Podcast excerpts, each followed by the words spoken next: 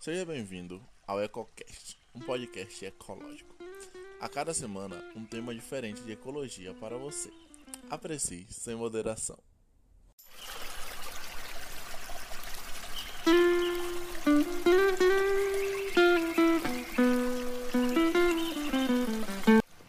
Olá, meu nome é Rayana. Meu nome é Gabriel. E eu sou a professora Alessandra. Hoje vamos falar um pouco sobre o antropoceno, considerado uma nova era geológica do nosso planeta. Não há consenso entre os cientistas sobre quando teria iniciado o antropoceno ou mesmo se essa terminologia é válida. Mas, com o início da Revolução Industrial e o rápido crescimento populacional, um novo agente de mudanças foi acrescido às transformações geológicas que o nosso planeta sempre passou. O homem moderno ele vem alterando o mundo continuamente para adequar às suas necessidades. E como destacado por Vieiras e colaboradores em 2018, compreender o conceito de antropoceno nos permite uma análise que vai além de nossas gerações mais próximas. O excesso de carbono lançado na atmosfera, por exemplo, levará 100 mil anos para ser assimilado completamente na geosfera, causando impactos que modificarão os padrões climáticos em uma larga escala temporal. Já estamos escutando falar bastante do efeito estufa, agravado pela emissão dos poluentes e das mudanças climáticas que estamos sofrendo. A transformação das paisagens para dar lugar às atividades humanas como agricultura e pecuária extensiva tem causado danos em vários ecossistemas. A Amazônia, por exemplo, que compreendia ecossistemas praticamente intocados, agora é um mosaico de áreas florestais associadas a diferentes tipos de uso da terra. A degradação promovida pela retirada das florestas é uma dessas transformações. O ser humano também modifica o relevo, constrói túneis, desvia curso dos rios, retira as montanhas, dentre outras formas de impacto. Os efeitos sobre a biodiversidade e sobre os serviços ecossistêmicos também são grandes. Já passamos por cinco grandes eventos de extinção no planeta e alguns cientistas defendem que estamos vivenciando a sexta. Muitas espécies foram extintas devido às ações antrópicas. O aral gigante, por exemplo, foi uma espécie de pinguim que habitava o Ártico e sofria com a caça por causa de sua pele, utilizada para a fabricação de agasalhos. Isso lá pelo século VIII. Outro exemplo é o lobo da Tasmânia, um grande mamífero que vivia na Austrália e que foi considerado oficialmente extinto em 1936. Alguns impactos atingem severamente todo um grupo de organismos, Anfíbios, por exemplo, têm sido ameaçados por uma espécie de fungo, o quitrídeo, que tem causado o aumento do índice de mortalidade desse grupo. A perda de hábitat, a fragmentação dos hábitats, aumenta a taxa de infecção dos anfíbios por este fungo, o que é bastante perigoso. Outra espécie que sofreu extinção foram algumas aves conhecidas como dodôs, ali por volta de 1500, quando começou as expansões marítimas uma ilha que hoje ela recebe o nome de Maurício, né? Existia essas aves lá e aí durante essas expansões marítimas, os portugueses atracaram lá, né? Eles foram com os navios, chegaram lá e quando eles foram, foram explorar é, essas ilhas, eles elegeram o, do, o Dodô. O Dodô era uma ave que alguns cientistas e pesquisadores denominam que era uma espécie de pombo, outros falam que é uma espécie de peru. Mas ele era um pouco maior que o peru, pesava 22 quilos por aí, segundo as fontes. E ele foi eleito, né, como um, o preferido na refeição. Então começou a ter esse consumo exacerbado da, do, das aves para além dos cães que foram junto com os marinheiros no navio, né?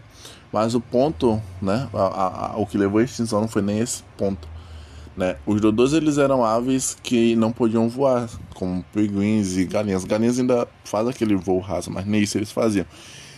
E os ninhos deles eram no chão, né? É, e como não havia nenhum predador natural deles, mamífero, é, eles eram bem inofensivos.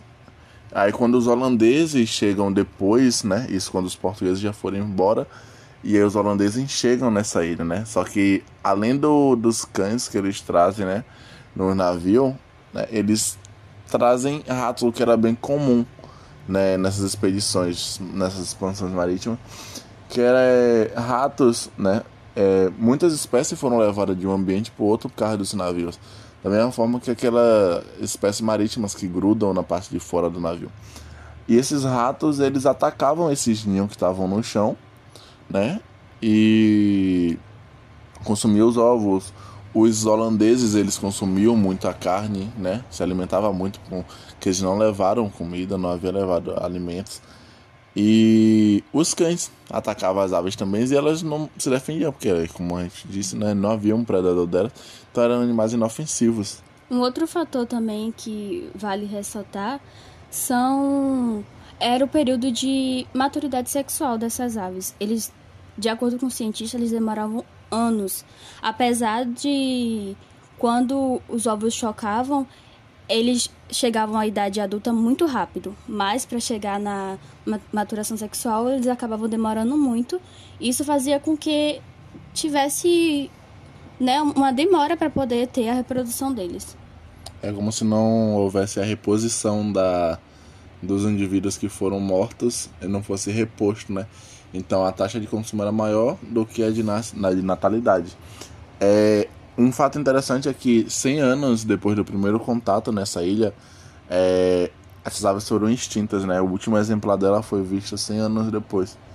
E não existe mais hoje em dia, você só encontra essas aves, nem as aves, os esqueletos, em museus e coisas do tipo. Muito legal essa informação que vocês trouxeram, Rayana e Gabriel. Outro problema também que tem causado uma série de extinções de espécies é a acidificação dos oceanos. Isso também se deve ao aumento de concentração do dióxido de carbono. Muitos organismos marinhos são sensíveis a essa acidez causada nos oceanos por conta desse dióxido e toda a cadeia alimentar acaba sendo afetada. Os corais, por exemplo, né, que são organismos calcificadores, são dos mais afetados pela acidificação. Claro que em condições normais, a absorção do gás carbônico pelos oceanos favoreceriam é, reações químicas e a utilização do carbono na formação do cálcio, né, que é utilizado por diversos organismos marinhos. Mas né, de, nesse cenário de acidificação não é bem isso que acontece. Essa acidificação nos oceanos também ocasiona o aquecimento das águas, e no caso dos corais faz com que este expulse as algas simbióticas que vivem dentro deles, produzindo a maior parte dos nutrientes por meio da fotossíntese. Esse processo, essa expulsão dessas algas simbióticas acaba resultando no branqueamento dos corais, que você já deve ter escutado falar disso em algum momento. Esses corais eles podem sobreviver por um tempo sem essas algas, mas quando o branqueamento dura muito tempo ou quando ele acontece com muita frequência, os corais eventualmente morrem. E os pesquisadores têm salientado né, que ambientes que possuem naturalmente altas concentrações de CO2, como regiões vulcânicas, são demonstrações de como os ecossistemas marinhos podem ficar no futuro, uma baixa diversidade e um elevado número de espécies invasoras. Lembrem também que a gente vem falado que quando perdemos biodiversidade, também perdemos uma série de serviços ecossistêmicos. Nesse caso, perda dos corais, a diversidade desses corais, a alta mortalidade desses corais, que ajudam a fixar os sedimentos e evitar a erosão de plataformas continentais pode ser um problema muito grave para todo o ecossistema. Os cientistas eles acreditam que até um quinto de todas as espécies vão desaparecer durante os próximos 30 anos e que metade pode ser extintas durante o século 21. Perda de hábitat, fragmentação, emissão de poluentes, dentre tantos outros problemas, têm agravado bastante esse cenário.